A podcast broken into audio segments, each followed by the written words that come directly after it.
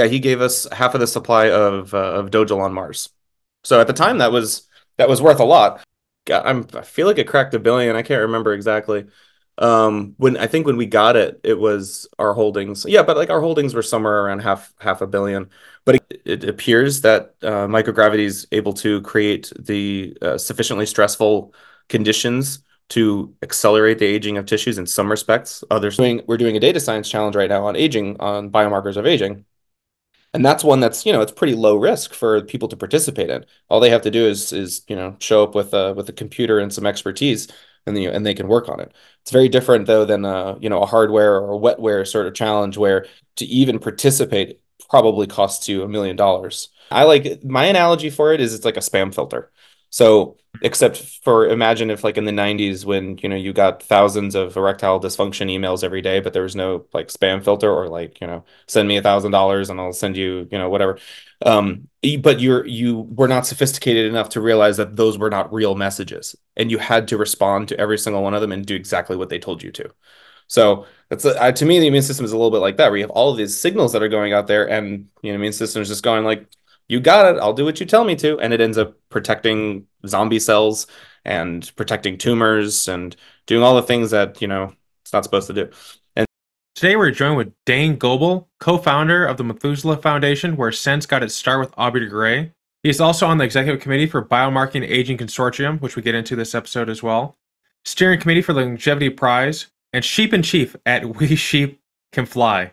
Today, we get into Methuselah's billion dollar crypto deal, cutting edge research, feeding people in space, Sens, Aubrey Grey, Michael Levin, and even answer fan questions that you all wrote into in advance. Let's stay curious on this episode of Learning with Lowell. Learning with Lowell. Learning with not recorded for live studio audience. We usually questions. Stay tuned stay curious. What's the story with Dogecoin?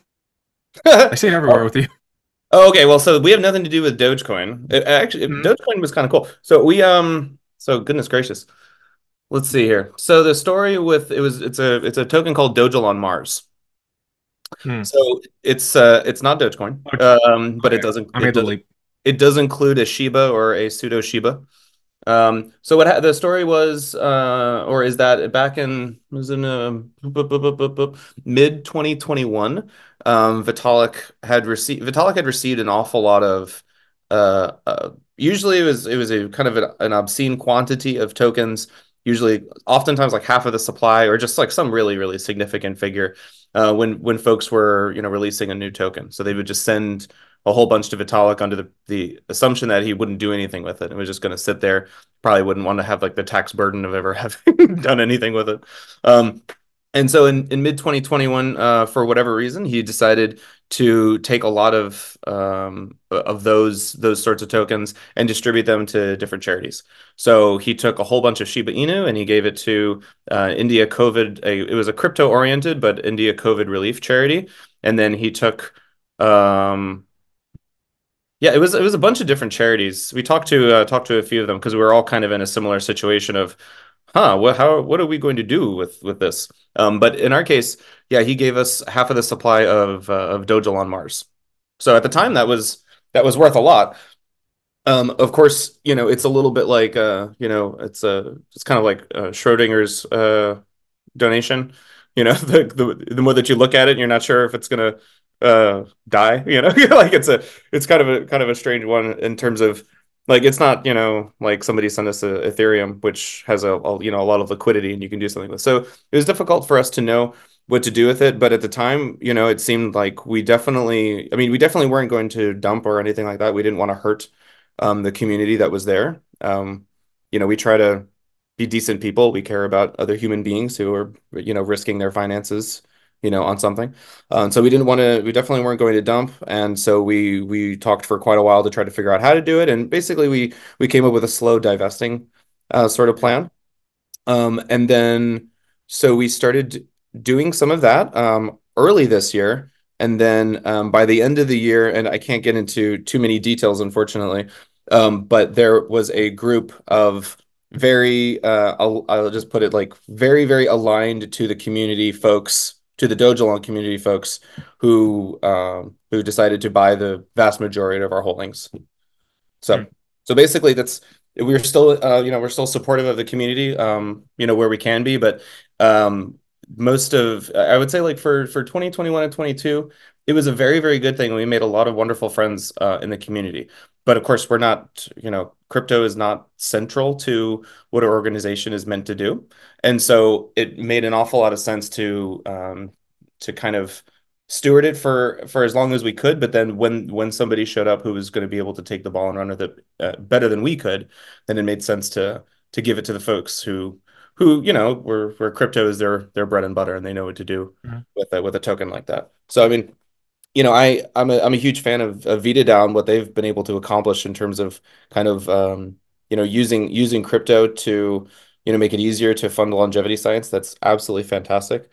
Our approach has been a little bit different there, um, and so I'm I'm happy that they're that they're able to you know do it they're doing, and I'm happy that the the Dogelon community I think now is going to have um, a better um, group of folks who are who, who have enough skin in the game who are able to really kind of take it to where it should go for that community. And then I'm I'm glad for us. It's it's certainly enabled us to to do what we do what we do. It's it's helped to fund a number of different things and we have i mean we can maybe talk about it later but we have a number of different uh, programs that we're working on now and i don't think that that would have really been you know unless something else had happened but i don't think that that would have been uh, possible if not for vitalik making that donation and for the community the Dogelon community being cool with us you know being uh you know being in the room with them you know so we're very we're very very grateful for for uh for it happening it certainly was not something we expected uh, it was very kind of surreal in a lot of ways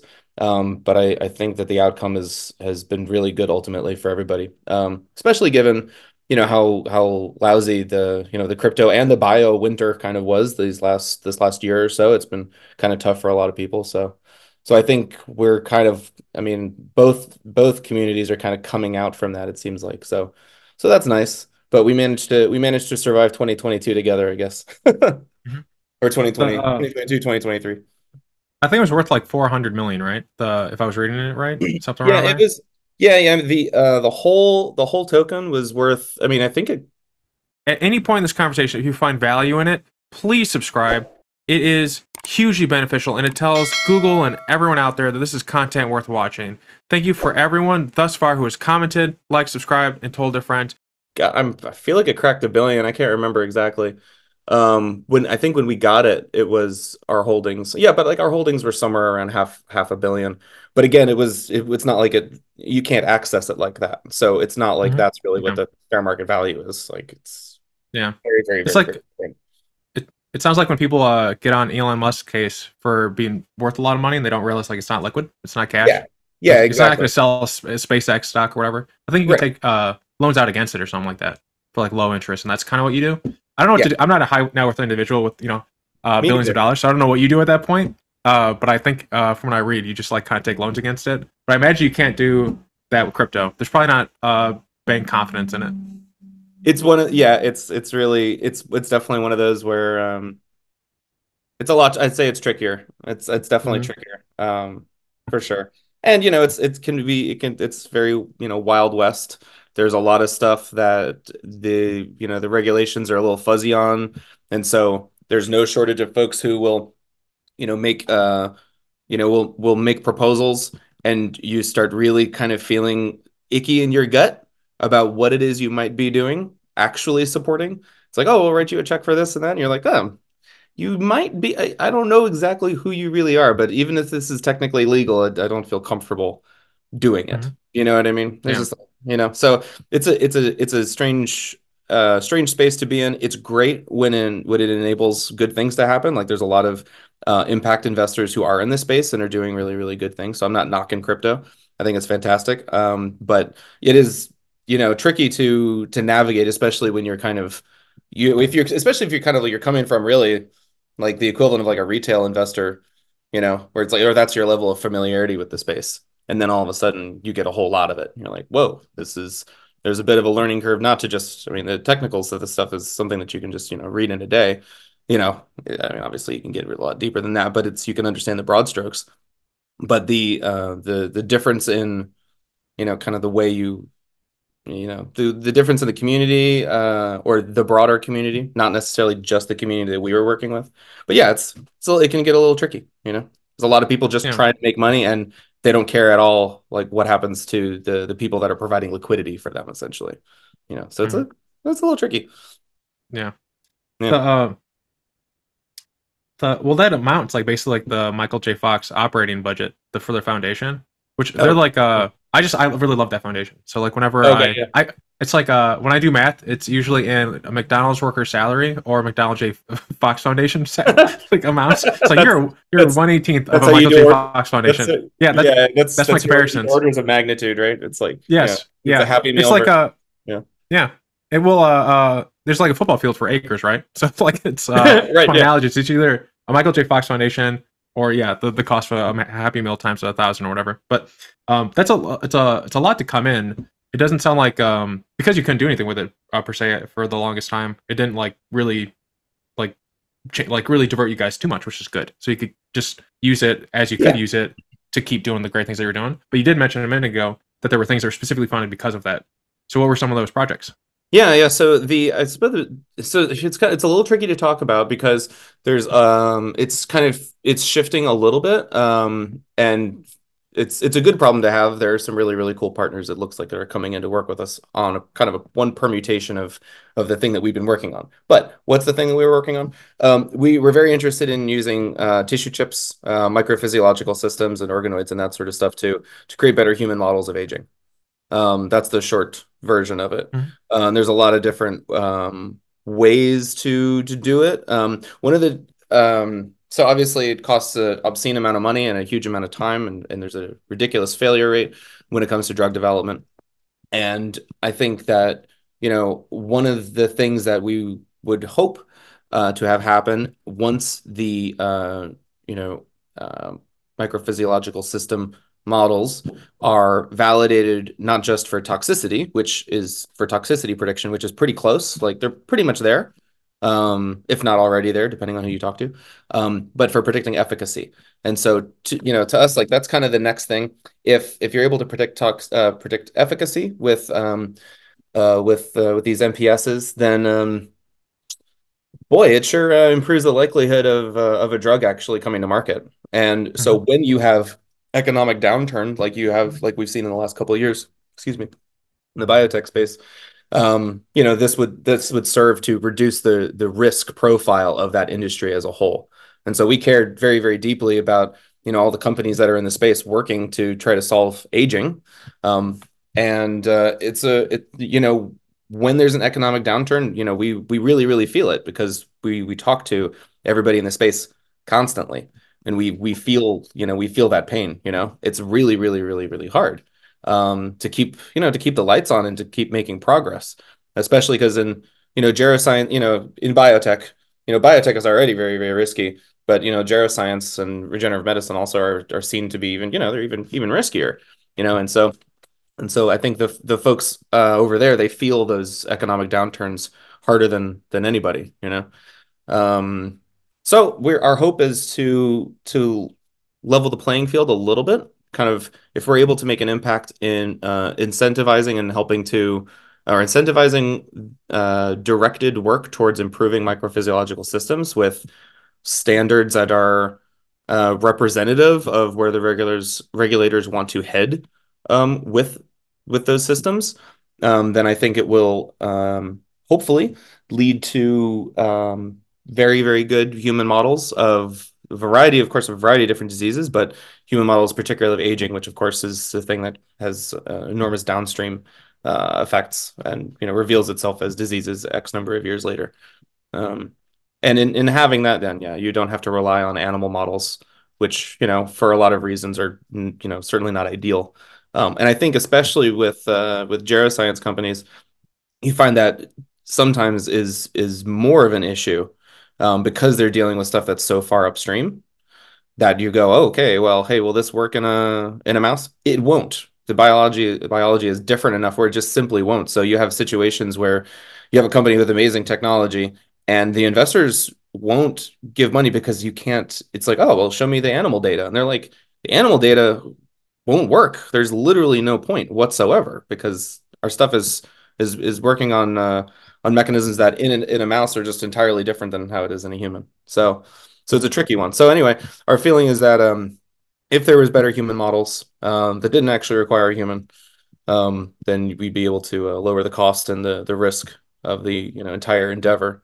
Um, yeah, and and so that's a super long-winded way of kind of describing the premise for this challenge that we've been developing for a little while. So um, we started out working on a toxicity-related human on a chip challenge, um, and now it is it's shifted towards efficacy. And the idea is to um, use the uh, use the environment of microgravity in space or simul and, and simulated microgravity to create better aging models, human aging models. Um, so as it is right now, uh, tissue chips generally they use uh, uh, induced pluripotent stem cells, and so they're really great at creating youth youthful tissue, but not so great at, at making old tissue. And so the hope is to um, make accelerated aging models with space in the loop, just because there's a lot of reasons why uh, it appears that uh, microgravity is able to create the uh, sufficiently stressful conditions to accelerate the aging of tissues in some respects, other respects not so much. Um, um, and I think that would be useful both for proving uh, proving out the the the value of using uh, microgravity as an environment for for doing drug development and validation. Um, but mostly the point is to just simply create better human aging models so that people can do clinical trials before you're doing clinical trials. That in the preclinical phase, you're able to have like a very very high amount of of certainty as to what's going to actually happen in a in a live you know human being. Mm-hmm. I was just recently uh an episode with Oisín Matthew uh, Scholes uh, from Oisín, oh, yeah, and I asked him a similar yeah. question because uh, in one of his talks he get, he mentioned that he wanted to uh, he's skipping the monkeys for the you know clinical trial. So I was asked, you know, why? He was like, yeah, you know, our stuff barely worked in mice. It's not going to work in in monkeys. Yeah. Um, so there's a lot of stuff out there, but you, you do want like some you want something in that process, something like Organ on chip or, or, these chips. Um, I'm a big fan of the stuff that uh, the Vista's coming out, which I don't know if you have a partnership partner with them, the, but the, uh, sorry? The Wyss, the Wyss out in Boston. Oh, the Wyss, with, yeah, uh, yeah, yeah, yeah, yeah, yeah, they're great. Yeah, yeah. Mm-hmm. yep, yeah, they're they're um they're uh, I'm trying to I'm trying to like uh see. I think like Bell Labs is such a beautiful thing in, in history, yeah. like that, just like the engine of in- innovation. Yeah. And so um, it, it's just really interesting to see like Methuselah, Sens, I mean, there's a number of them that are just connected to you guys, and then you know the Wyss, like places like that that kind of have like little small versions of it mm-hmm. um, coming together that maybe like cumulatively can be like the the Bell Labs again. Oh, that's cool. I, I like that a lot. Yeah, that's great. Yeah, I, I, I love I love consortium models. I love I'm a huge fan of just like just big old you know make a huge party. Just bring in the people who are who who have the the right headspace and have the right expertise, and then you can make yeah amazing things happen. I'm I'm really been very happy these last uh this last year working with this the biomarkers of aging consortium, which is is definitely doing that. It's pulling together a whole bunch of institutions or PIs from institutions in their labs to you know to help figure out how to actually validate this stuff. Um, so I'm very very happy about that, and I love the I love that analogy you just gave. That's that's really really cool. There's, I mean, the one thing, one of the things that's really, really great about the um, longevity or geroscience community is that in in the modern era and like the early two thousands when it kind of showed up was that uh, it it came from a very like impact mindset. So sometimes the ideology of some of it has gotten in the way of of of adoption, but it having a certain amount of ideology um, at the outset, I think, made for an environment where where people felt like they were doing something for the greater good, and so we're probably more collaborative than in in some other spaces. So, you know, it it very much like a uh, you know a nonprofit sort of ethos. You know, so there's like that was kind of what it was. It's like you had a, a group of nonprofits who were trying to make an impact, and then they started collaborating with more established research institutions to try to you know get the the research that they felt was you know going to be useful you know actually done in a way that was reputable you know? Because in the early 2000s i mean you know you talk about this sort of stuff and it's it was you know you get laughed out of the room you know? So it was it was difficult to to you know to get it to the point where it was it was taken you know taken seriously scientists were doing the work but there just weren't a ton of them and you know and they you know they weren't necessarily um you know convening in a in, in a way where there it felt like a community you know so now you know, thank goodness it's uh, it's there. There's there's loads of folks doing it, and and everybody knows each other, and they're all trying real hard to get the job done. And it's very it's very very nice to very very gratifying to see you know where it's where it's come over the last 20 years. Mm-hmm. Well, the uh, something I've noticed when like uh, when things go from being collaborative to being competitive is usually when money and IP is involved. And so yep. this is something I was going to talk about later, but I'm happy to address it now. But uh, how have you guys, it seemingly from the outside, you know, like I, I don't, I don't get to, you know, see all the work that you guys do to do this, able to navigate through that, that, that like that, um, the sticky part where like a lot of people, when it comes down to the negotiation aspect of like, you know, IP and money or whatever, you know, for the support, uh, that usually is where like, I've, uh, I've done like this on the hiring side of it, where like someone will be like, yeah, I'm really excited to work with you. And then you get down to like the numbers and it's like, wow, uh, then it all comes out, you know, like the, the real like brass yeah. tacks of things. Um, yeah. Like I was working, uh, just like a fun story because I, I love this guy. Uh, I still talk to him. He's he's a fun fun person. But um, we were an early stage startup, and uh, he's like, "Oh, I really love early stage startups. You know, I get that you have to be scrappy, so it's more, you know, you expect more equity than like uh, salary comp." It's like, "Yeah." So mm-hmm. like, but but so he went through the whole hiring process, and at the end, he was like, "Yeah, so I'm I'm good with like half a million half a million dollars. it's just like, dude, that's not that's like our whole seed. Like we get get out of here. Yeah. It's like it's like uh he's like and, and like a third of equity. It's like okay, well uh we're we're like really far apart. Is that like an anchor point? Is this like a negotiation tactic? Because that's yeah, like a right? really hard anchor. Yeah. Uh, so I, I, always like it when like uh it's a fun thing. But uh yeah, how do you guys navigate that? Well, the first thing I'll say is that you just um I mean, it's just people so you you you have to I don't know if you have to talk to them for long enough where you try to reduce your likelihood of surprise for one thing. You try not to work with assholes and uh, and you have to get to know them so that you're and check your intuition, you know. But in general in general I'd say that we've been very very very lucky um, to to work with good people. Uh, and like I said, you know, a lot of the people in the field, uh, the majority of the people in the field are not motivated, certainly not purely by money. I mean, obviously they have to keep a roof over their head and they care about their careers probably, you know. It's not so bad. But they're not they're not like it's, you know, psychopathic uh you know, mega hyper capitalist sort of people. There's maybe like, you know, one or two in there that you kind of like, you know, be careful with, but in general like everybody's everybody tries to get along and um and be collaborative um, and so it's been it hasn't been too it hasn't been too difficult.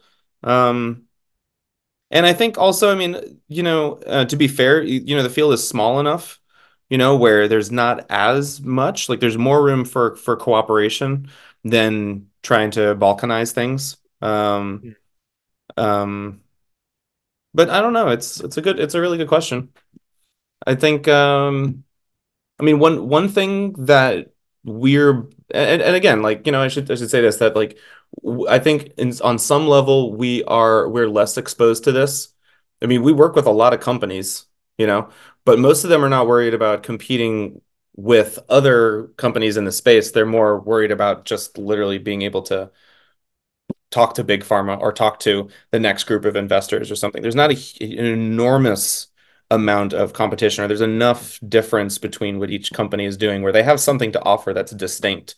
You know if it was up to me like every company in the space would get the funding that they need to because they can self-organize and they can say hey we're going to go down this avenue and we're going to go down this avenue and yeah it might have the same overall label or something like that but they're sufficiently different where you can go and you can you can create value and you can create impact by you know by going down those different rabbit rabbit holes you know so um, so there's that, and then again, um, you know, for for us, you know, we're we're totally impact driven.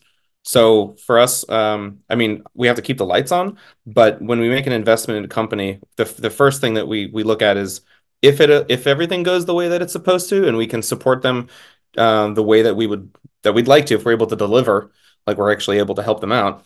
Um, is this the kind of thing that's going to make like a massive difference? You know, is this actually going to make that impact. So for us, it's like sometimes there'll be a company where it looks like a surefire thing financially, but if we don't think it's really going to be deeply impactful, if it's just going to be something to make money off of, like we're not going to do it. It's like it's gotta it's gotta show that it's going to really make a difference. Um, so we have the advantage of being able to do that. We're not, you know, we're not really a VC. You know, we're mm-hmm. foundation. We make a lot of investments, and we did have a, a few years ago. We had a kind of a small kind of boutique, I guess, uh, fund, which um, you know that we we we put together. And I can I think the hope for that was in a lot of ways is to pull in other angels and kind of expose them to to what it looks like to actually you know kind of be be part of a fund where you actually are you know doing diligence on a number of companies and saying okay no this is kind of what a longevity fund actually looks like. There like there weren't a whole lot in that space. I think there if I remember correctly I think Laura Deming had the first one uh, which is a few years before the Methuselah fund um, but we had been investing, you know, pretty much that through that whole time period as the as the foundations, you know, proper. So, um, but uh, I'm not sure if that. I, I think I got uh, because kind of long winded, and maybe I lost the lost the thread. But no, I I, I think it's a it's a good uh, overview. The the um it, it, gives me a good like launch off point to ask you like follow up questions. The so like uh, Y Combinator, for instance, on one level, it's like, are there is there a standardized approach for for deals. Like I think for a lot of people when they're doing seed round, um, they do like a safe because like Y Combinator has kind of pioneered that. And so mm-hmm. I'm, I'm always curious, like uh, Lisa from SENS, uh, mm-hmm. how she negotiates things like IP uh, transfers and stuff like that is like mm-hmm. probably the like I haven't. Uh, it's like really really smart. It's probably like the coolest thing I learned all last year is like her, her structure and how she thinks about that. Because usually what uh, what I've noticed is like usually it's like people just hand it over uh, and then walk away, which is like in in biotechnology. There's a you know, there's a Bob Langer. Uh, there's George Church, but Bob Langer has this great story where for the longest time he would develop the IP and he handed off to someone to build, you know, and it would always fail because the person would be like, oh, the first the first struggle is like, all right, I'm gonna go do something else because they didn't right. have the they didn't yeah. have the care, and yeah. so what? And then he started just, all right, well, I'm gonna go the full distance with it. And he's probably one of the greatest biotech innovators of our time, and uh, with with a great deal of success. I think he owns like 15% of Moderna or something like that. But mm-hmm. um, you should see his office. It's like full full of like trophies. He's uh, like uh, plaques from like saving people's lives. But uh, that that that scope of like taking it the whole way and like kind of shepherd th- things through mm-hmm. yeah. and creating structure so you can do that is something I'm very interested in. Like, how do people do that? And especially yeah. when they're doing it well, like what you guys do. Like, like oh, how, do, how do you like shepherd it through? Yeah. Well, I appreciate it. Yeah, I mean, for us, we don't have so with Sens is a little bit different because they have more um uh so like so Sens got started at Methuselah and we were mm-hmm. very happy uh, to you know work with that program and Aubrey and everybody for the the first chunk of time and then it made an awful lot of sense for a lot of different reasons for the organizations to to split uh, or to for Sens to be spun out, however you want to put it, um, because they were focused on being a research institution. So a research institution generates an awful lot of IP. Um, mm-hmm. We were more interested in in doing challenge development and then being mm-hmm. able to do more just like direct investment into into different companies. Um, so we haven't had to worry too too much about doing tech transfer. Um, mm-hmm. But there has been times where the companies that we've worked with do different licensing deals, like and, and things like that. Um, but I think that in terms of kind of what you were getting at is, yeah, in general, um, you don't want to just, I mean, unless you're just sick of working on it and would rather have the money than keep working on it, it's way better to to to to to keep it as an interest on some level. You know, if you've made something, if you hand it over to somebody, yeah, there's a very very high likelihood that it's just gonna fizzle. Like that that mm-hmm. happens all the time. So if you really really care about something, you have to you have to you have to stay. And so you know, one way to do that is to to take a board seat. You know, something like that. Uh, another way is to just simply uh, you know keep bugging them. you can just keep emailing them. you know, there's a lot of different things uh, that that you can do. But I, I feel like Sens has done a great job with um, this the spinouts that they've had. So I know like Cyclarity was was one of theirs, and um, Mike Kope uh, and and Oki O'Connor, they're absolutely fantastic. Um, and I think they have they've they've they've got to have a good structure for for how they handle uh, doing tech transfer. Yeah. The well, in terms of challenges, which are always fun. The how do you know? Um, I guess it's probably like a math thing, right? Like if you have like a thousand dollars and you know, and, you know, you probably only can give out like a certain amount for a certain amount of people. But I'm always curious in that uh the analogy of like turtles, right? Like you have to like lay so many eggs of turtles for them to get down to the beach to mm-hmm. potentially be successful, yeah. uh, and to grow up to be an adult to make more turtles essentially.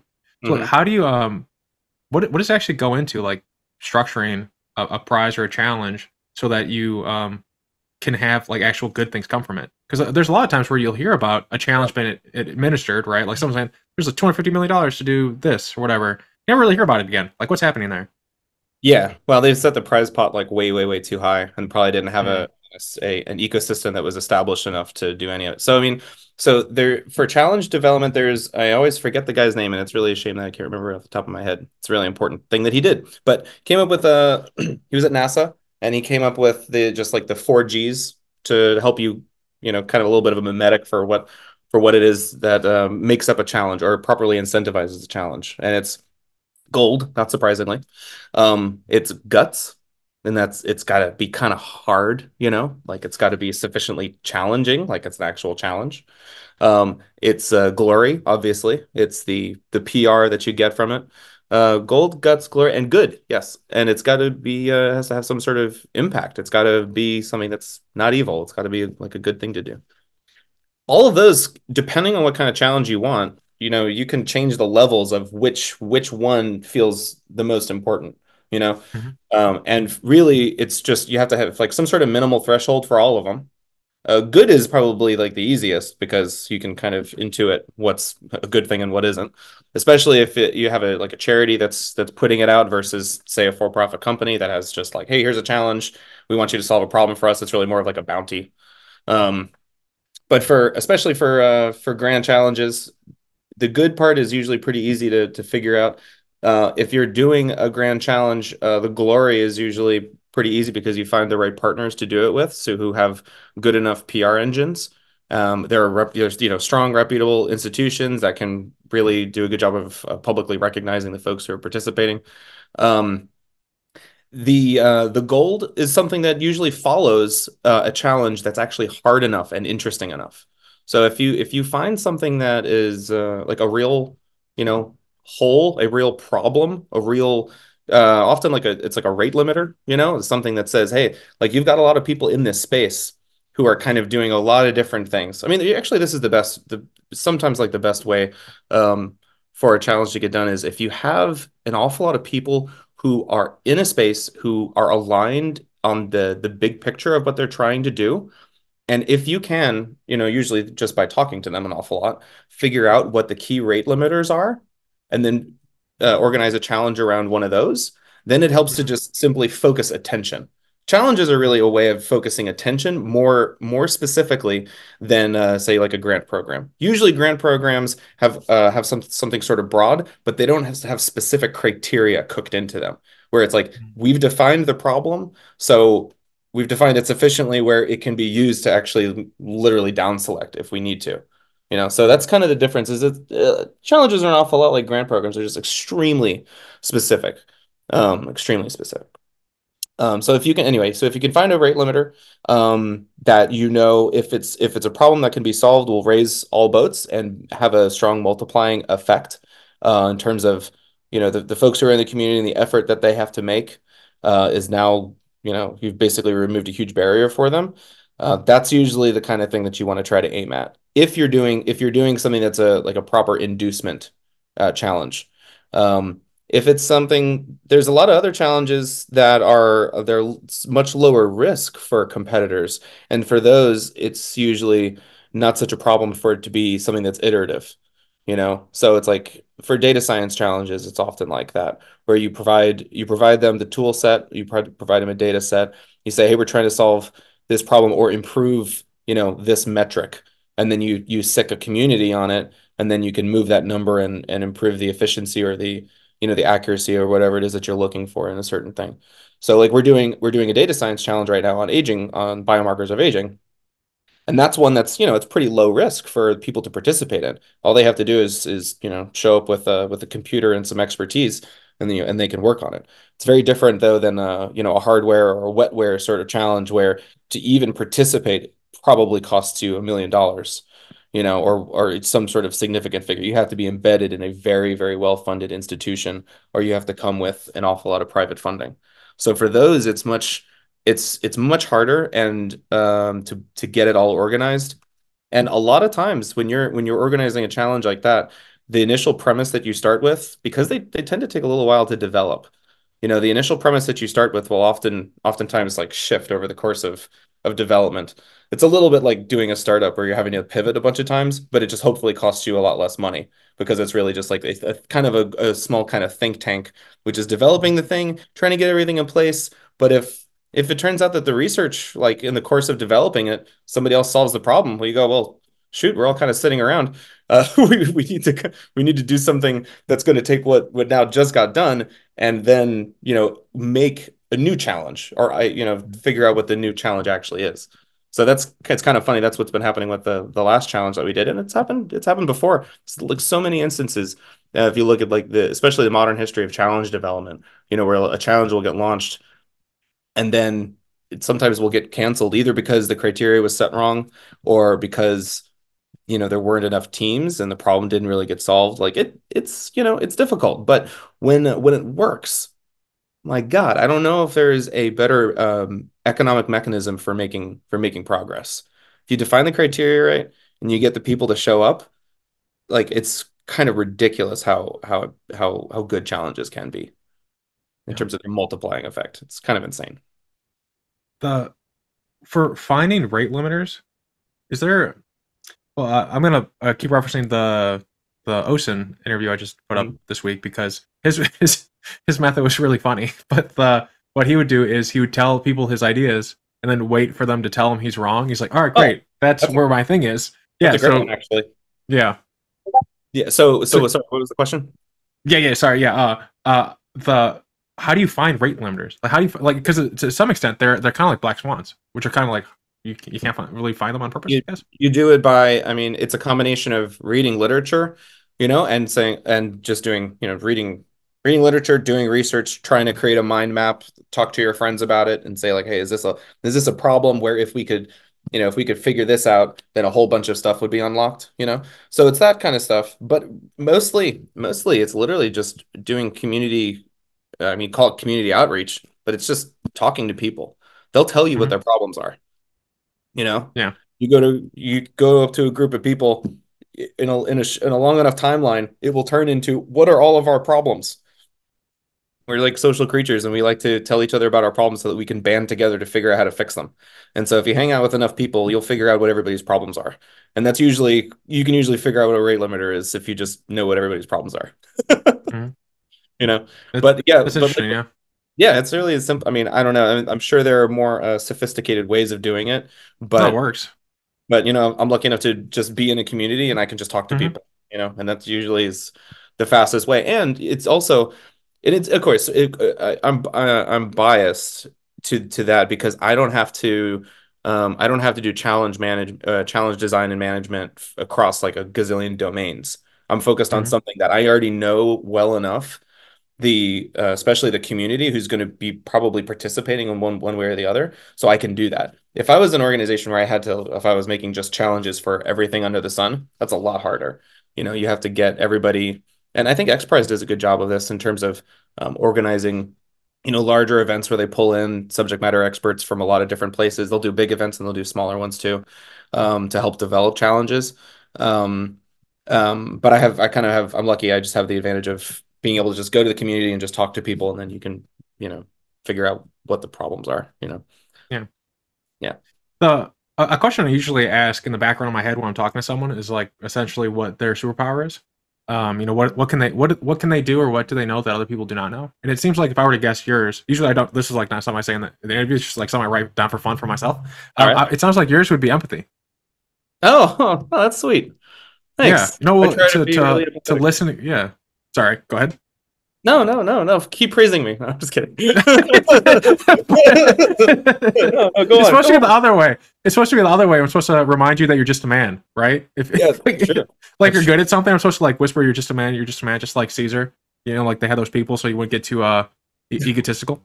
Um, but yeah, no. Uh, in terms of um, you know, radical empathy, the ability to listen to people's problems and then synthesize it down into something that can be then uh made better. Like that is a very difficult set of skills. Oh, well, yeah, yeah. I, pre- I appreciate it, and I think, uh, uh, yeah, gosh, boy, I don't know how to talk about this exactly. Hmm.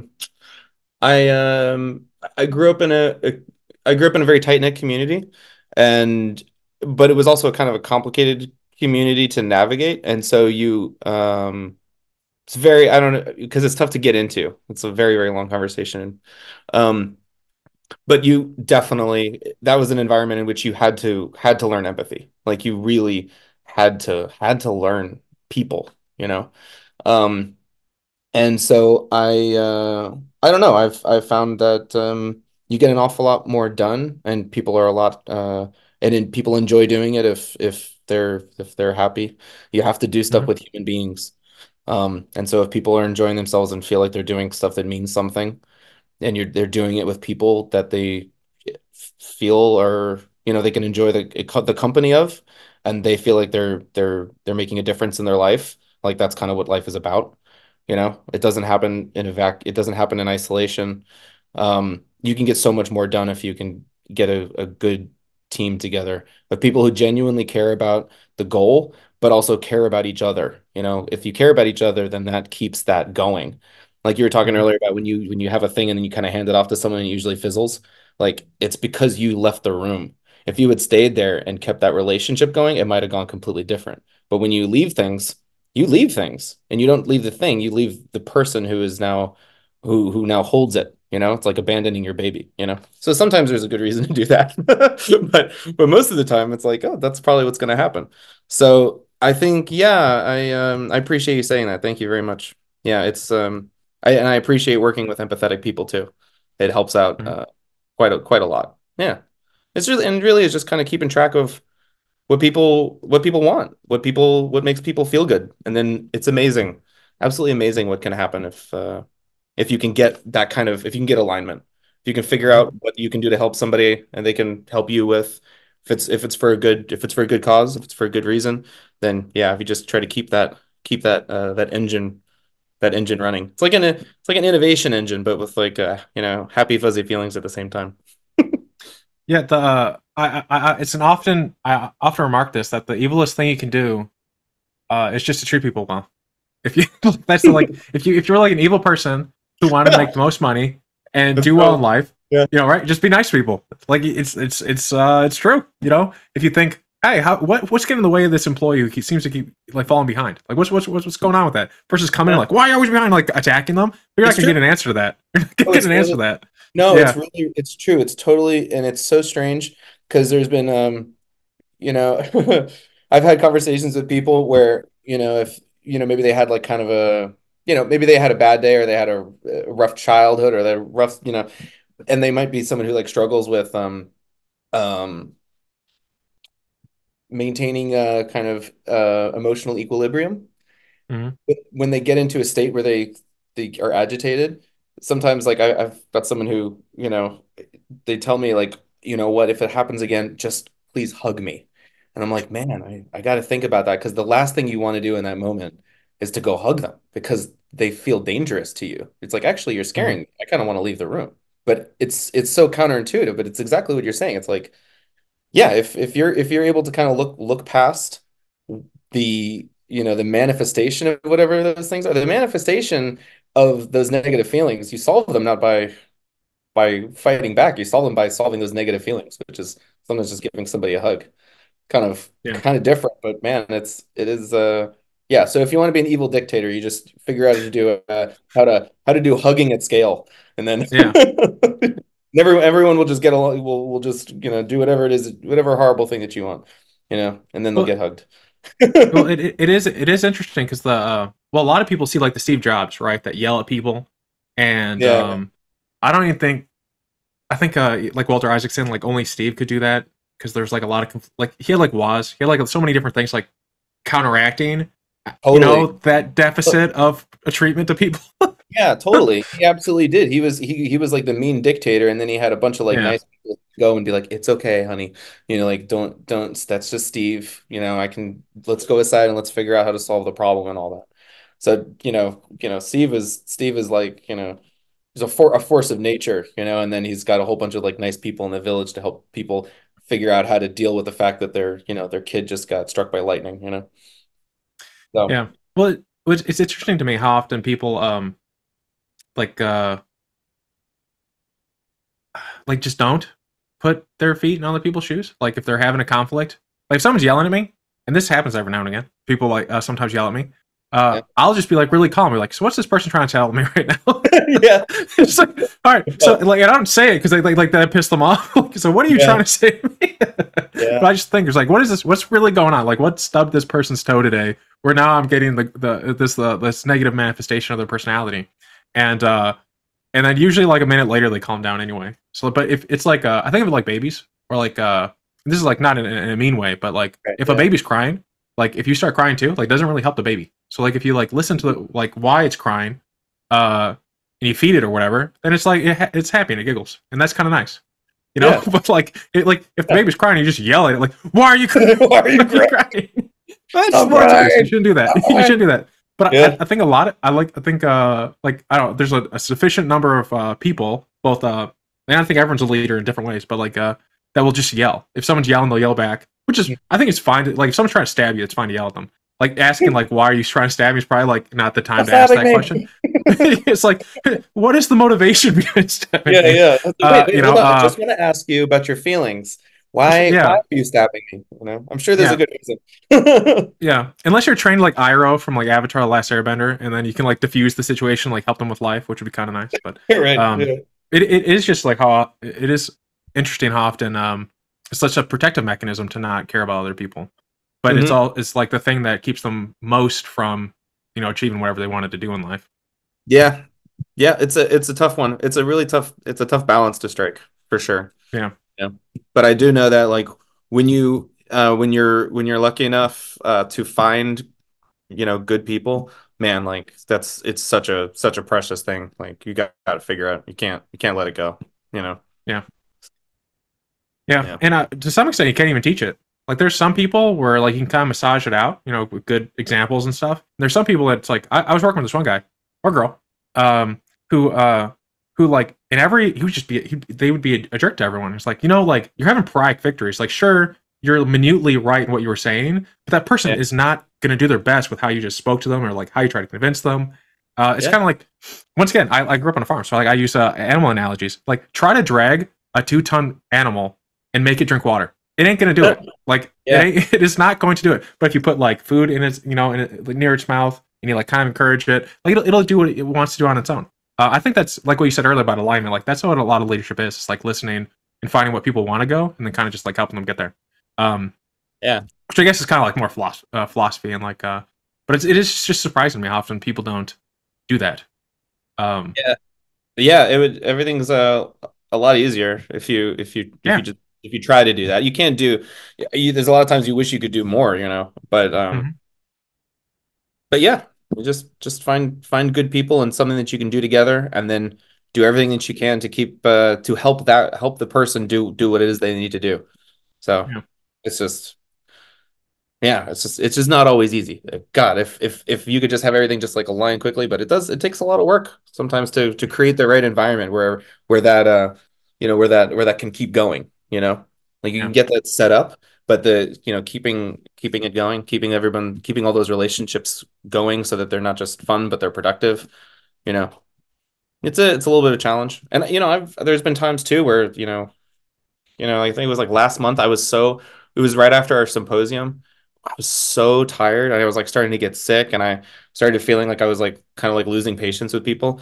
And I was like, man, I need to just chill out. And I'm like, I just like slept for like three days straight. And I was like, my body, my body had reached the point where it was not capable of really doing anything. I was like, I need to just, I need to take myself out of this like game just for a few days, you know, for the love of God, just chill out, you know? Mm-hmm. So, so I got sick. I got sick enough so that I could just relax and get some rest.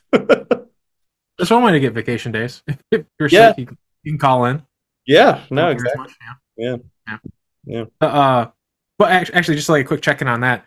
Uh, what would you say is that? Uh, it empathy, or is it the, uh, or is it the creating the conditions, or some third thing that you think that you're not like better than other people, but like that you think Yeah. like you're like I don't know. great?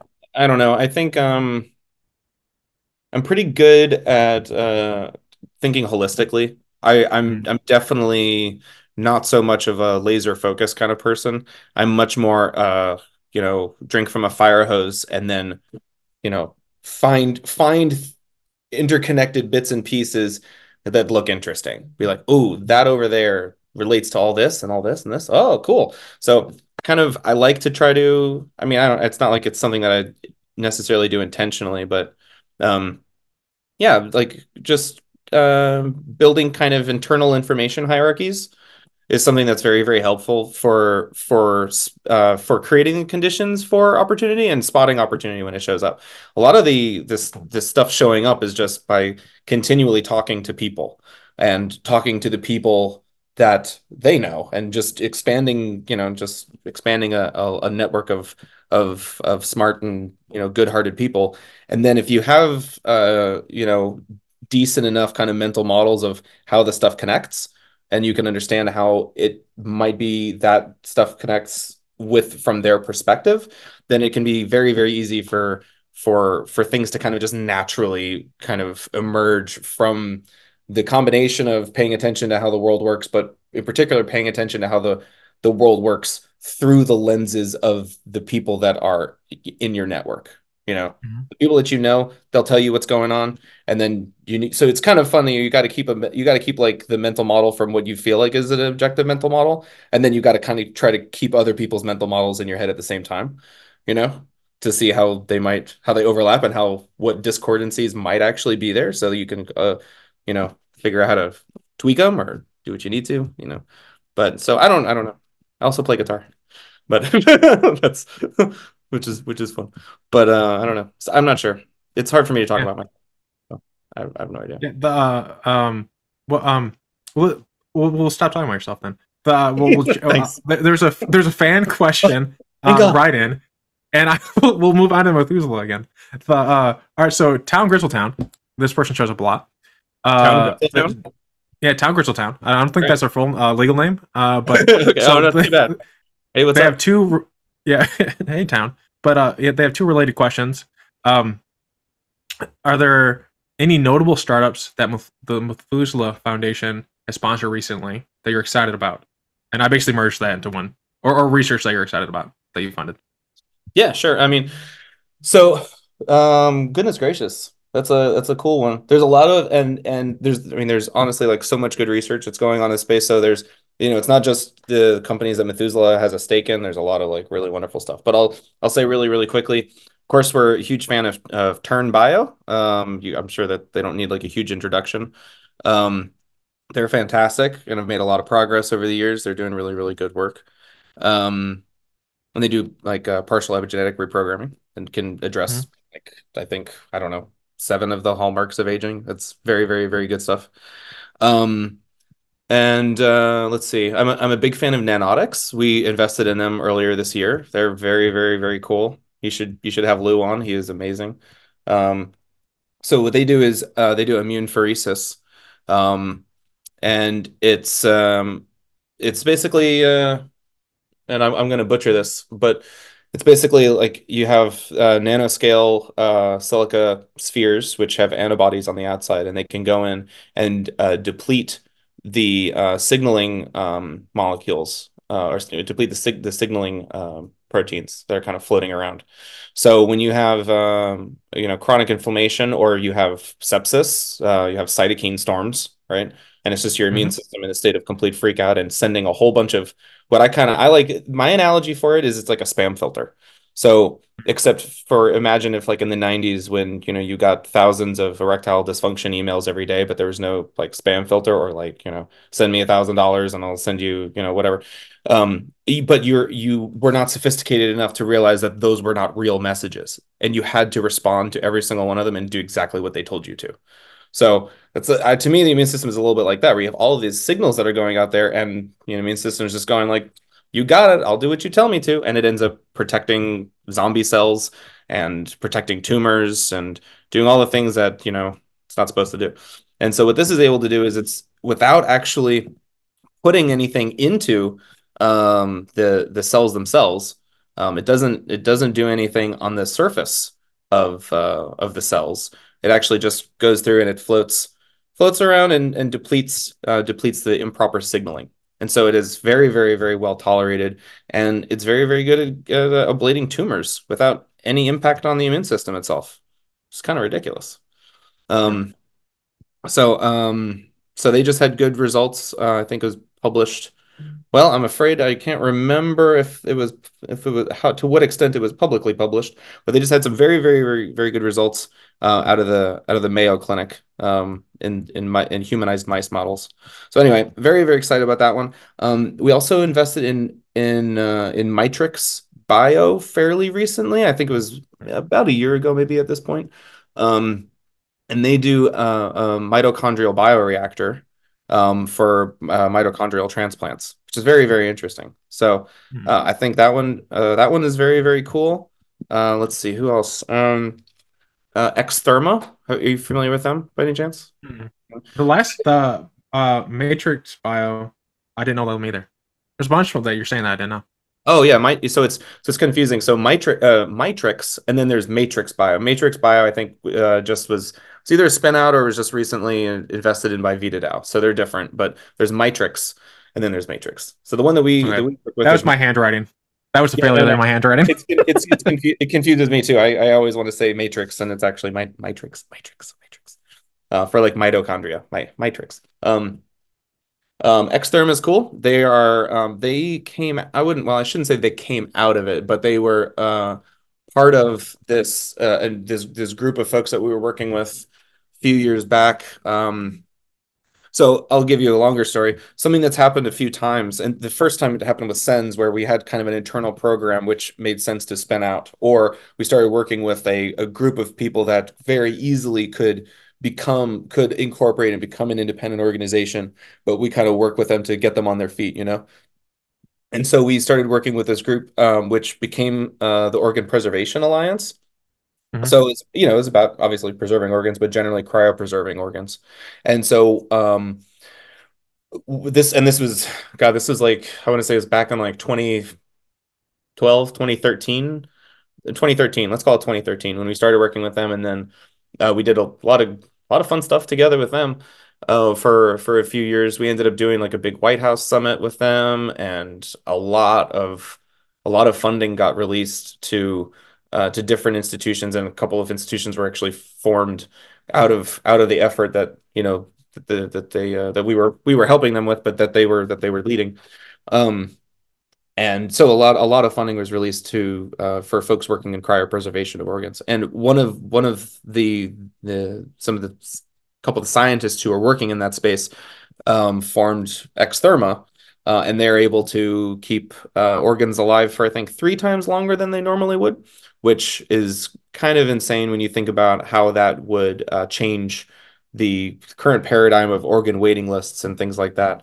Um, if you know when when their technology is is uh, is is ready to go, you know, at scale. So they've got the they've got the technology. I think it's uh, probably just um, and you know uh, I wish they were here to correct me if I if I'm misrepresenting it all, but I think it's it's just a matter of getting the funding so that they can you know continue to scale what what they're doing. Um, but it it seems to me like it completely would uh, would would change the the way that organ the current system of organ transplantation waiting lists and all that works. So Mhm. so they're very very cool. Um, there's a lot. Um, if you you probably have you met Reason before? Do you know Reason? Reason? I Yeah, don't think so. He's cool. He's got one name. Um, yeah, It's like Cher. uh, yeah. What? Like Cher. I think there's like musicians. Yeah, just yeah. one ju- name. just like like Cher or Prince, you know, like yeah, he's reason. He's literally the embodiment of reason itself. Um, um, but he's got Repair Bio. They're working on uh, NASH and uh, atherosclerosis. Um, they're yeah, known him for a super long time. Amazing guy, uh, and you know, great company. Um, and there's uh, Leucadia Therapeutics. They're they're very cool. They they have a uh, this is an interesting one because it's more of a more of a medical device. So they hopefully will be able to to get where they need Doug? to faster.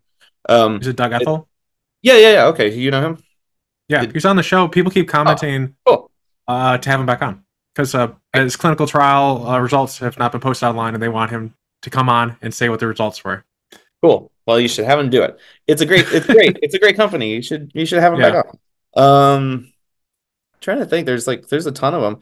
Uh, we have a Yeah. good relationship. We worked with Organovo uh, off and on for for years now. They were kind of the first. I think they were the first 3D tissue printing company. Um, and so we invested in them quite a while ago. And then they have uh, kind of a sister company called Viscient, which is uh, they do uh, assays, I believe, for for drug discovery, for drug development. Um, but yeah, there's there's a lot of there's a lot of really great companies uh, in this space. I'm a huge fan. We haven't invested in them, even though I'd I'd like to. Um, Gero is very very cool. I think Peter Fedichev and company have a uh, very very interesting um, perspective uh, in terms of like further um, bet maybe better arguably better. I'm not sure if it's better, but it's it's an interesting way of kind of segmenting the difference between you know what they call like true aging versus something that is more like frailty you know? So it's uh, it's some one of which they think may you know may not really be able to be reversed but you can halt it which is still Mhm. pretty great you know? Um it's a lot of there's a lot of great a lot of great folks folks in the space. Um i met a company in um in riyadh uh a few weeks ago at the Hevolution uh, conference. Um called i think it's uh link linkgevity that's that is doing um uh, has appears to have a very very interesting way of of uh, of treating necrosis, uh, tissue necrosis, which has a lot of applications. But I think in particular, like the most obvious thing when you think about its relationship to aging is is you know people who you know develop necrosis in their hips, for example, and then they they uh, you know end up breaking their hip. You know, it's I mean it's a huge cause of of mortality for sure. But there's also um, a lot that can be done, of course, maybe in conjunction with some of the cryopreservation companies that are out there um, to extend the shelf life of uh, of organs. Which, if you can have Yeah. a good organ banking system, that's like a, a game changer for a lot of reasons. And there's now more. There's certainly more people now in the kind of the uh, you know, like longevity community who are keen on replacement methodologies, which for a while, a while was not was kind of like considered by some people anyway, kind of like fake, not real, not real geroscience, not real longevity. You know, just swapping out tissues. Mhm. But you know, if you can get there, it's like it works pretty great. You know, so Yeah, the uh, so uh, I just I, I remembered uh, to pull this up. Uh, Steve Ra- Rader is the 4Gs guy from earlier. Uh, I wanted to close this tab. I googled this earlier because Okay. you didn't know his name. I just want to make sure anyone Thank listening you. in now has this Thank you. information. Steve Rader. okay. Uh, yes, and then um, the second thing is um, what uh, are you familiar with like Michael Levin's work? Michael Levin. uh, on bioelectricity, Yes. right? Yes, I'm Yeah. not super familiar.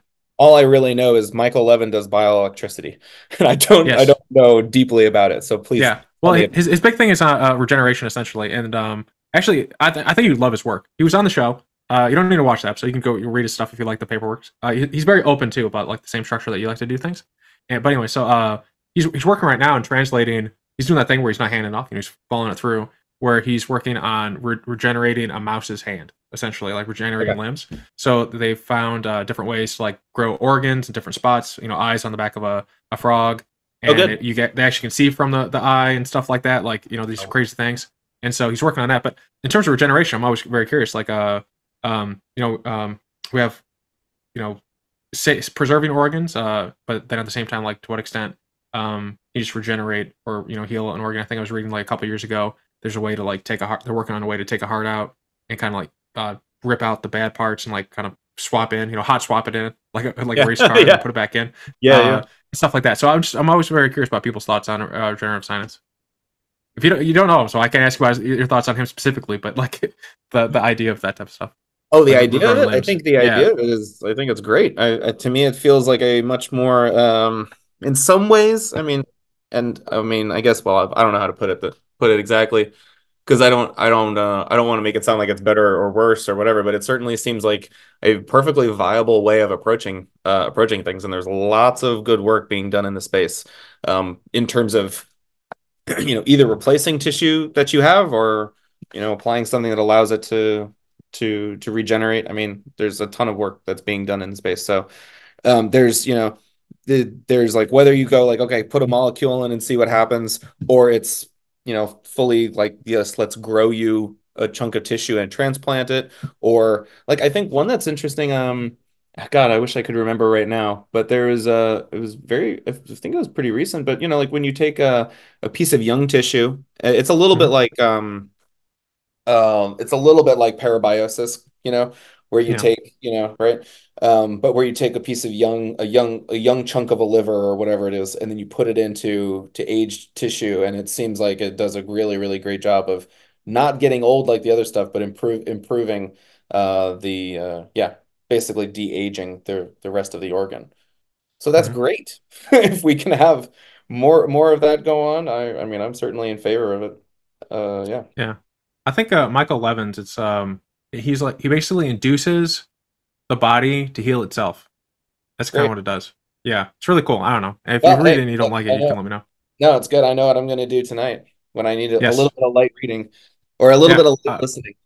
I'll be. yeah, I'll be oh, Well, he, he his was like one of the funnest answers last year, where um, I asked him like, why is it that cancers are immortal but cells aren't? He's like, you got that backwards. Why aren't all cells immortal? it's, it's like it's actually, it's actually like uh like uh he has uh, some really cool theories about why uh basically cells keep other cells in line. Um, but uh, yeah. you, you mentioned necrosis a second ago. Another application of this, and I was recently reading about this, is they um they put the there's drug uh, addicts that use uh it's not morphine but a sedative of some kind, and it gets under the skin and it causes necrosis, and it basically like because they're on the street and stuff like that, and it's really expensive. They don't they can't get it treated, so eventually they just lose the limb and uh, other horrible things. But it sounds like a really awesome ap- application there as well, outside of aging. Um, just keep people alive. Uh, there's Yeah, there's tens of thousands of people uh, on the streets who are having literally like it is pretty messed up in terms of necrosis, like eating through their, their body. Um, and so it sounds like maybe that, that could be another application. If they're listening in, you know, look at uh, Yeah, yeah. that as an a- you know as a as a a place for it. Um, Yeah. But uh, you you are you are in uh, quite a lot of things, and I know one of the things we wanted to touch on today is, and I can't find in my in my notes. It's uh there, there you go, deep space food travel. Um, Oh, yeah, that's fun. yes. Yeah. So. uh, oh yeah. Go ahead.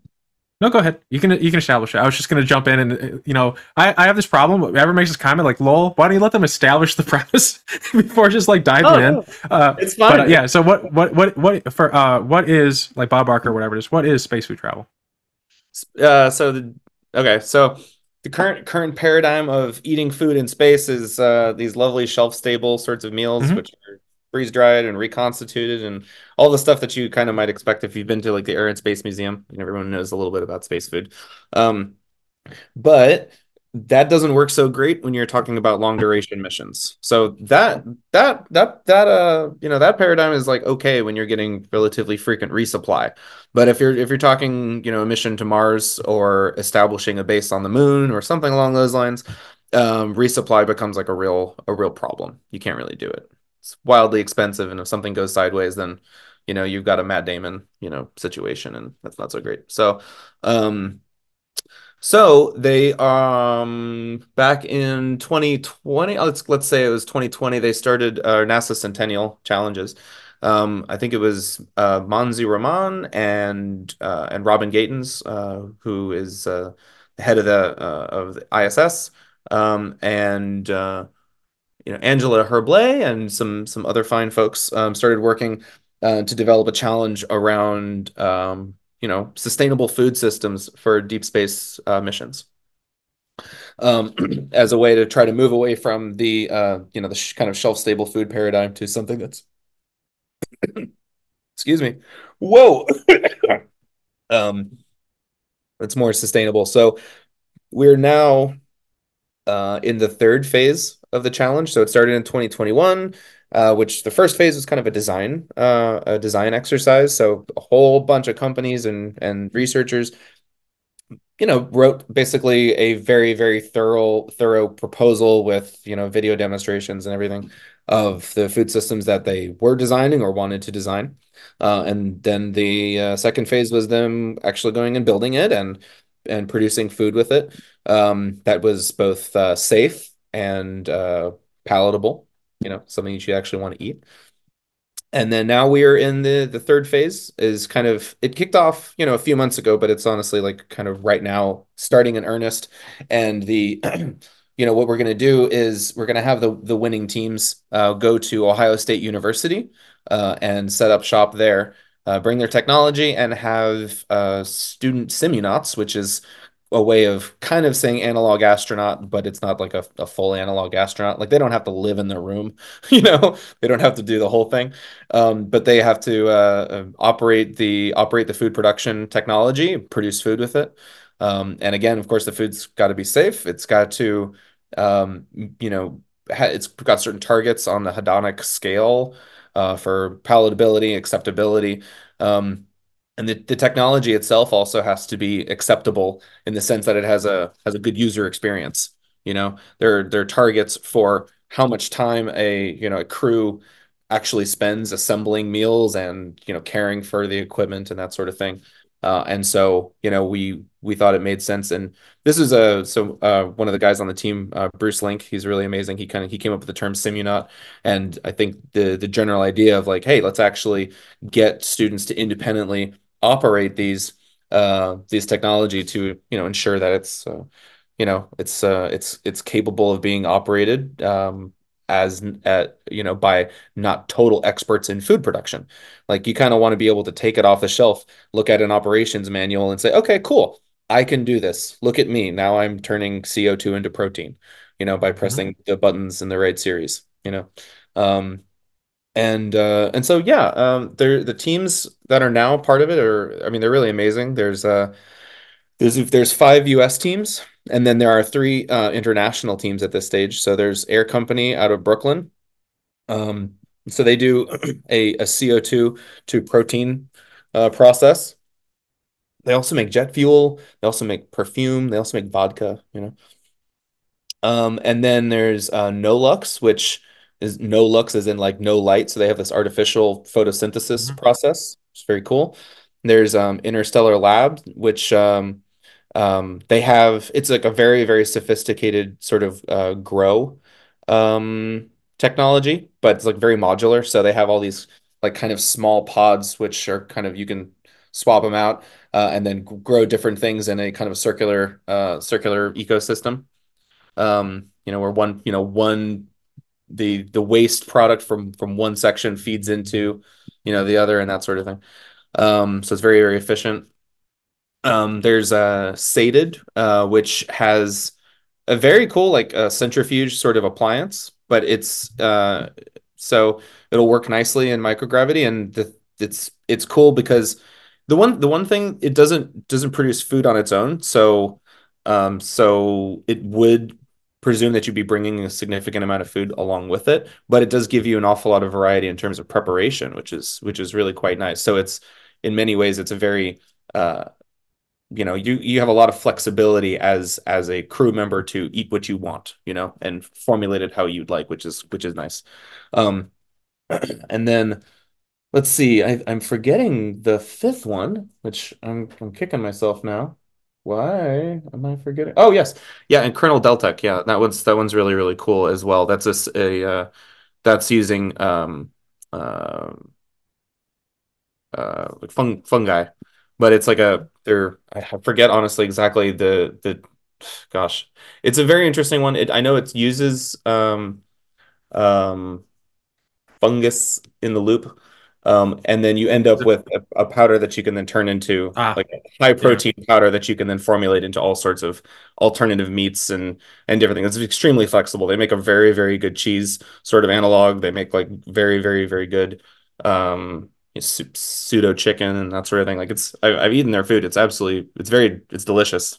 It's very, very good. Mm-hmm. Um, I, it's, it's become, I think my coffee's in running out in my brain. And so I'm, I'm kind of drawing some blanks. I apologize. I'm like, what am I? No, you're doing a great job. No, you're doing a great um, job. Uh, yeah, Paul it, Shapiro does, uh, with, he uses Rhiza for his, uh, like, uh, cellular agriculture, all protein stuff. It's, oh, yeah. It's, a uh, very, yeah. Very okay, cool. stuff. Yeah, fungi. Okay, very cool. Yeah. And then there's so on the on the international side, there's also another company called Mycorena, which is which is somewhat similar. They also use use fungi. Uh, and then there's Solar Food, which is uh, which is really really cool. It's another sort of you know use CO2 to create protein. Um, they have a their product is called Solein, and they I mean they're actually already I believe in grocery stores in Singapore. They have they make a lot of different good foods with it. Um, yogurt, cheese, all all sorts of good stuff. Um, pasta, I know they make a pasta, which is very very cool.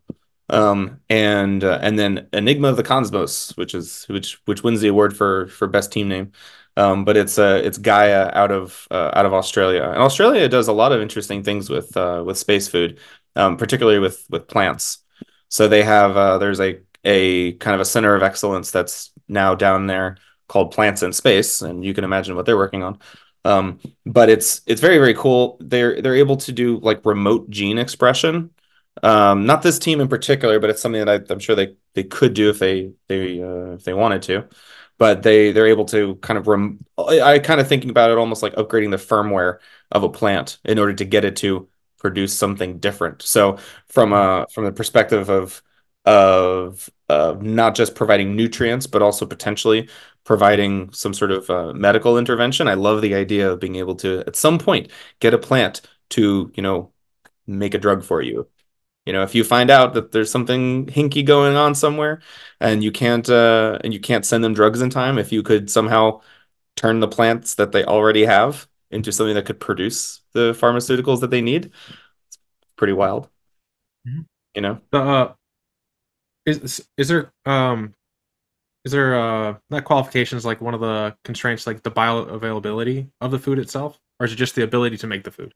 As one of the criteria you look at. The bioavailability is is bioavailability a component of what you are sifting for in the competition? I'm sorry, when you when you say bioavailability of the food, what do you mean? Yeah, uh, bioabsorption. Sorry, like your ability to absorb the protein Ah, in the substance. ah, Thank okay. you so much for like pushing it. It's just Oh no, Yeah, it's okay. the, I, uh, th- I thought yeah. that's what you meant, but I just wanted to make sure. Um, the no, I don't think it's something that we're super concerned about. Mm. Actually, um, we are concerned more about the uh, the the macronutrients of the foods themselves, and then you know which uh, which micronutrients uh, they have the capacity to provide. So there are some Mm. that are more important in space, uh, and and that so so we'd be more interested in in those. I think it's C, D, and and K, and I think there might be a couple others that I'm I'm forgetting right now. Um, but that are that are particularly important. Um, but the biggest thing is really just it's you know it's adhering to kind of what the nutritional targets are for the astronauts. So it's definitely like more protein. Uh, more pro protein is good. Uh, lots of sugars, not so good. Lots of salt, not so good. You know. But is um is the is your marker like inputs? So if they're saying like, hey, you need like twenty grams Mhm. of protein a day, is it just like can you pr- provide using their systems twenty grams of protein a day? Yeah, it's so we have to measure against the targets, right? So we don't expect that the teams are going to necessarily provide for all of it, but we're, Yeah. we're we want to see that they are able to uh, you know, provide a meaning a meaningful portion of it, and it's and it's part of a function of the overall efficiency of the system itself. So if they have to bring a whole bunch of extra stuff with them, you know, versus you bring a little bit in and recycles very, very effectively, you know, it's very different. So if especially if it's able to utilize the uh you know, just what's in the, you know, in the capsule or not in the capsule, but you know, what's actually in the air itself. So if you're able to use the the actual, you know, use use CO2, that doesn't count against you when it comes to um, the inputs and outputs equation because you're just literally using, you know, the outputs from the the ECLSS system. And it's like, okay, well, they're breathing, great. Um, and so that's so that's you know uh the you know it's really more of like what's how efficient is the system and what kind of nutritional profile are they able to and again of palatable food stuff that you actually want to eat there's a function of how how if it's safe then it's kind of like a it's safe or it isn't um then it's how much nutrition can it provide for uh, as a, a proportion of the meals for a crew of four um for X period of time um how palatable is it how easy uh, is the system itself able to uh, to to operate? Is it does it have a Mhm. good user experience, and does it is it uh you know how much time does it take to operate? And then yeah, it's you know how big is it? How much does it weigh? Stuff like that. Yeah. Yeah, although at Yeah. this stage we're not worried about that too too much in terms of the actual technology itself because you know we're expecting that um, you know if, if if it were to actually be used on mission, it would have to be redesigned, obviously, by folks. But when we when we set the initial in phase one, we had targets that were were pretty aggressive in terms of the actual size of the food system itself. So most of the Mhm. teams have kind of followed with that uh those like kind of rough con soft constraints. So it all it's, it's all kind of like working itself out. Okay, yeah, I, I was just uh, curious because the I, I think abs- I think maybe absorption could have been a criterion because the a lot of uh, uh, alternate protein the absorption rates are actually really low. So you Mm. could you could eat like you could eat like a sam a sandwich made with all protein, you know, Rhiza, you know, any of these different things, and you could use like you know a hamburger, and you would get like 100 percent from the hamburger, and you get like 30 percent from like these other things. So, but I guess if you just eat it like three times more, it would be the same thing. So you could just scale it up to solve that problem. I don't know. It's a, it's a it's actually a really really good point that you raise. So Yeah. I don't know, but uh, it would be worthwhile to to dig into. I think you're I think you're Yeah. you're there. I wish I had like one of the nutritional experts with me right now because then they'd Yeah. be like, yeah, here's here's exactly what I think about that." I already thought of this. Yeah. Yeah. it's So I don't already know. probably been thought about. Yeah. No, it's a, it's, Um, a, it's a really, really great point. Yeah. Um, uh, if I'm saying this wrong, the nice thing I, I was I was gonna comment this earlier. If you say something wrong, I think it's called like Murphy's Law or something. It doesn't even matter if I say this right. If you say it wrong, someone in the comment section will correct you. So I, I never Oh, like feel the need I'm to be sure. all that accurate. I like Oh, I, I do my best, and if I like say the wrong thing, someone's gonna correct me, which is nice. That's good. Um, hey, and then- anybody who's listening, this is a team effort. Let's let's Yes. fix it. I've said Uh, 99 percent of these things incorrect, so feel free to tell me how. Find that one percent, and you get a cookie. Um, uh, homemade homemade cookie if we see each other at a conference. The- one one other thing is um there's a it sounded like uh cooking time was an efficiency based uh criterion um but the hearth and like the culture aspect of making food is also Yep. really quite large is there is Yeah. there an element to there of like sure you can make it fast but maybe Yeah. like there's something in like compiling it that like you get like a bonus for Yeah, that's a really good thing. I think that that factors into the user experience piece of it. Mm, So it's like, do you enjoy doing it? Yeah. So not only does it like not suck, but yes, do you enjoy it? So we definitely did think about the the psychological component of sitting and eating a meal and enjoying it, but and enjoying the process of preparing your food. Sometimes I think to myself, it's kind of actually insane how much time during a day you spend um, preparing food, eating food, doing the thing that happens after you eat the food. Like a huge chunk of our life is actually in one way or the other uh, consumed or related to you know eating food. It takes a lot of time, um, and and it's almost all aside from the last part of eating the food, it's all social experience. so you know you prepare the food together, you eat the food together. Hmm. You know. So yeah, no, it's it's a, it's a big part of it. But I think for for us, it factors in particularly to the acceptability of the process Hmm. uh, metric. the, yeah I've- been trying to figure out crock pots because like i like the Except for idea of just like crock you don't like crock pots Oh, not no, no, no, I don't. Not personally. I I think that they make too the food's too wet. You should take. I don't got- like. I, I can't figure them out. Like the uh, I follow the recipes, but they never turn out the way I, I can if I just spend thirty minutes making the thing. But Yep. I like the idea of just like, oh, you know, I have like fifteen minute break. I have to stand up or else I get carpal tunnel or something, and I, I can make food, and I walk away for eight hours and it's done. Uh, but I can't figure it out. But I like this idea of like uh, of a crock pot where you can like set things up, and then the food is made eventually. Um, I, yeah, I think I think that's a it's a great idea. I would I would love to do that. I just haven't uh, had good experiences with crock pots. Uh, air fryers are pretty good though. Hmm. Have you used an air fryer? cook fast. No. Yeah, they cook fast. Um, and they, they have the advantage of making food crispy. Crock pots Hmm. cannot make crispy food. Everything comes out kind of like a stew, you know, which is nice. Yeah. It's not like I got anything against stews, but they don't have um, so much of like making food tasty is controlling the amount of water content, is controlling the Hmm. water content, right? So if you can take food out of a crock pot and then like reduce the water, and maybe there's I don't have a huge amount of experience with crock pots. I just remember Yeah. being, being a kid and eating crock pot food, and it wasn't that great. Um, so you know, to all the people out there who enjoy eating crock pots, we support you, and uh, I apologize for for you know I don't mean to attack your way of crock pot life. Um, but I, I personally have not particularly enjoyed crock pot food because you know for me you can always just put something on the stove and let it sit all day. I never understand what the point of the crock pot is except that what it can like turn off. I once made a amazing potato soup, and then I had an interview, and I forgot it existed, and then I went back to it, and it was nothing but char. And it was ever just since like- then, Just like a Yeah, it hockey, was- uh, it like potato hockey puck. like- I had a spoonful of it, and I was like, "Great, now I can go do my interview." You know, Yeah. and then by the end of it, it was char, and I was so sad. Oh, I called my wife. I was so sad. But this this kind of leads to like my rapid fire questions because I know we're coming to the end. But uh, what what is your favorite like I don't know either go to food or food that you enjoy? Because like like Oh, people food is so interesting. Yeah. Oh my God, man, that's tough. I love food. The first thing that came to my mind is a sandwich because I just ate a really, really good sandwich a minute ago. Uh, There's something about just putting it all together and just it's like it comes in a thing and you cut it into triangles and you got all those Yeah. textures all crammed into one bite, which is really, really nice. Um, I love I love Korean barbecue. Um, and I Hmm. love I love Korean barbecue. I love dim sum. Um, I love a really good, uh, thoughtfully prepared French meal. There's, I mean, some of the best meals I've ever had. Oh my God. Uh, the food is so, so good. Uh, really good sushi is like that too. It's just the amount of like care and everything that goes into it. It just really feels like you're doing something kind of special. Like, oh my God, somebody made this beautiful, beautiful thing for me and it tastes so good. Mm, croissant. I'd love to just eat eat a croissant, like a good croissant Yeah. or really good baguette. Like it's hard to Mm. beat that. You know?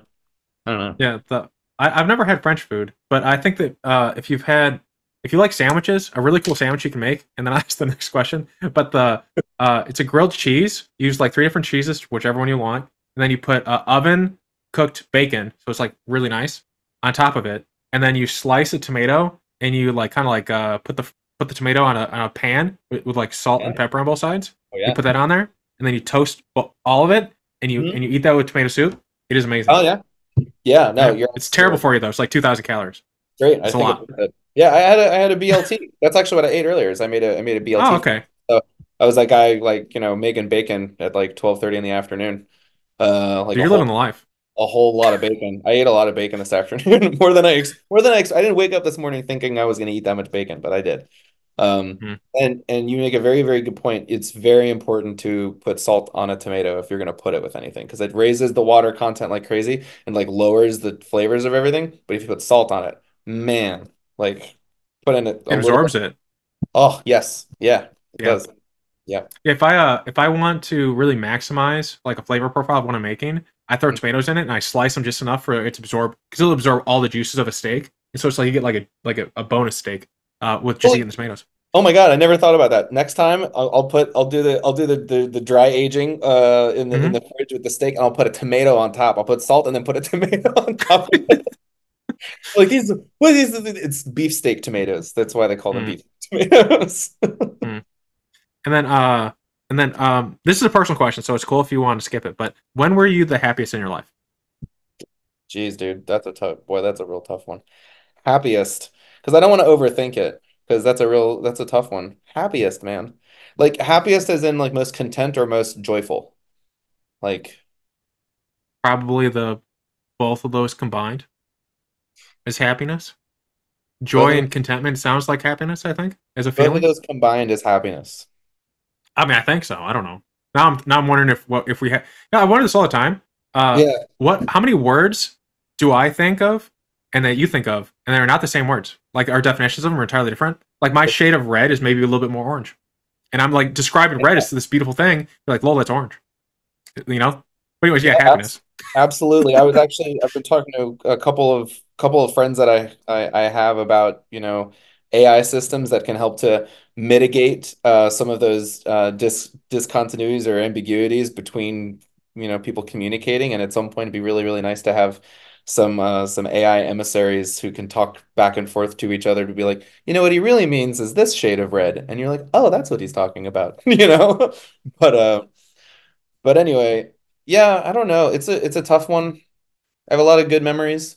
I don't know, like this is gonna sound really weird, but I think probably as exhausted as I am sometimes, I think weirdly enough, in terms of combination between joy and contentment, I'm probably happiest now because I'm mm-hmm. doing, I'm really in, I, I've got a great kid. She's so cool.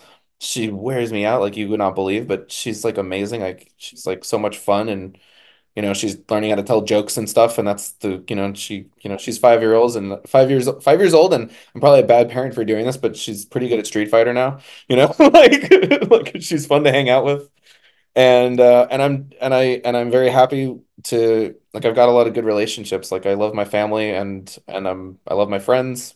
And most of the most of my friends are people that I work with. So um but in in doing things that we all really really deeply care about.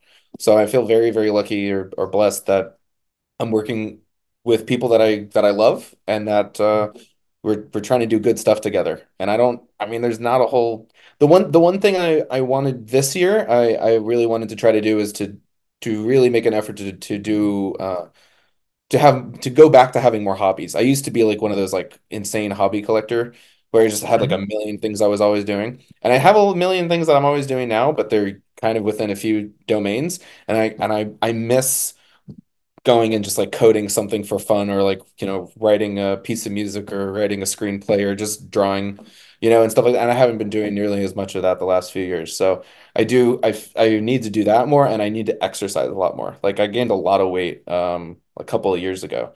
And so I need to fix I need to take care of that. But um you know, aside aside from those things, I honestly I'm I'm really happy. Um but here's but when I was seven years old, I think if I could picture some sort of like crystalline sort of uh happy time in my life, seven years old was really, really, really good. That was a lot of fun. Just because you were, it felt like you were you were kind of like smart enough to feel like you understood how the world worked, you know, even though you kind of didn't. But it was before you started, or at least for me, you know, before you started getting that kind of like pubescent sort of anxiety. It's like before that period where like seven to nine, you know, where it's like it's before you're starting to like, who am I? What am I doing here? You know, when when you know, kind of puberty starts showing up and you start having to figure out how to like navigate social dynamics.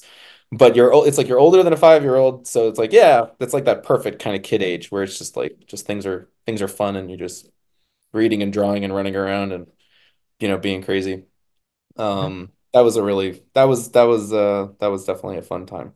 And then there was also a fun time when and this was during the you know the stressful teenage years or the anxious teenage sort of time, but my my dad had um this is like before um before all the Methuselah stuff, but um my dad had kind of like semi-retired. Um and he he came back after he you know he had been doing kind of the Silicon Valley startup thing um, for you know for several years and he used to travel an awful lot when I was a kid and then when he when I was like I guess about 12 years old uh 12 13 or so something like that he uh he kind of like semi mostly he didn't he kind of semi-retired he ended up obviously doing a lot of other stuff later but there's like this kind of couple year period where he guess I guess you could call it a sabbatical or something like that and it, it, to me it felt like you know, he was working on a lot of ideas that he he wanted to do, like, you know, future businesses or different things that he kind of wanted. But we spent a heck of a lot of time together just sitting around reading comic books and like watching sci-fi movies. And and like that was that was like a lot of fun, especially after some of those early years when it felt like he was, you know, gone a decent amount of the time. Because he was we we lived in, outside of DC in Northern Virginia, and he and he would go, excuse me and and visit the West Coast to to work like you know a, a decent amount you know? And so when he uh you know those couple of years where we just like sat around and you know did that just read a heck of a lot of comic books and watched a lot of movies like that was fun. That was a very Mhm. that was like a fun time. And I had just started I I was in school. I went to I was homeschooled for part of uh part of my childhood. So like I went to elementary school for that you know first you know well I went to most of elementary school. And then for for middle school I started homeschooling. And so that was right around the same same time. So it was basically me like not doing my schoolwork because I could get like I could get it done in a couple hours and in the morning. And then I just had like all day to just like sit around and do whatever I wanted to like Mhm. had a lot of a lot of spare time. And I got to hang out with my dad. So so that was fun. Yeah. And then uh what is this will be our last question. Um what is a problem, you know, kind of circling back to the first thing you were talking about, like listening to people and their problems. What is a problem you're having right now that people listening could help out with? jeez Or just in general. We don't have to have the solution for it. a problem God I don't know man um hmm well let's see we um I don't know if it's a pro it's not a problem but uh we're doing the the biomarkers of aging consortium has a data science challenge that we're doing uh, Mhm. and we want to have lots of people show up. So tell your friends about it you know? So that's around uh, predicting chronological age and mortality and multimorbidity. Um and uh, we've got a really really cool data science library that we put together. Um that's uh it's it's taken uh I mean look so let's see. There's about 50 epigenetic let's call it 50 around 50 epigenetic clocks out there. It seems like way more than you'd need but there are like 50 but we we've got uh like 20 of some like about 20 uh, maybe a little bit more um of those clocks rebuilt in Python so it's really really easy to work with. Mhm. uh, and then we're going to add the rest in the later. We're also adding proteomics and metabolomics and all sorts of stuff. Um you can also it supports like very very easy loading of of data from from um, the Gene Expression Omnibus and NHANES and Framingham Heart Study and things like that. For anybody who's out there uh, who wants to work with us on it, we, you know, for us, we basically are just trying to open access as much as we possibly can to data sets, to, you know, predictive models of aging and mortality and morbidity, um, various bioinformatic tools. If anybody wants to help out to contribute data or to help contribute code or just, you know, tell their friends or whatever it is, yeah, it would be it would be awesome to to have them uh, as as part of the part of the project, you know. It's a very open, collaborative sort of thing and and so far it's going really really well. But hey, the more the merrier. We would really love uh love your love your listeners to to show up and help us out or tell us what we're doing wrong or tell us what we're doing right or tell us what we're doing medium, whatever. Mhm. Yeah. So maybe that maybe that's the thing that that uh, that would be good. Oh, and if if there's anybody out there who's looking to to fund companies, uh, we have a gazillion pitch decks that cross our deck, like uh, our desk, like constantly, and we can't unfortunately invest in all of them. So if anybody who's out there who's an angel or who has uh, who's looking to get involved to help support the companies that are in the space, feel free to reach out. I can put you in touch with just about anybody and help you, uh, Mhm. you know, keep your ear to the ground about, you know, what sort of stuff is going on. Sweet. Well, then, I want to thank you for coming on the show today, uh, sharing your passion with us, and getting us excited for the future of humanity. Well, thank you so much for having me. It was great meeting you, Lowell.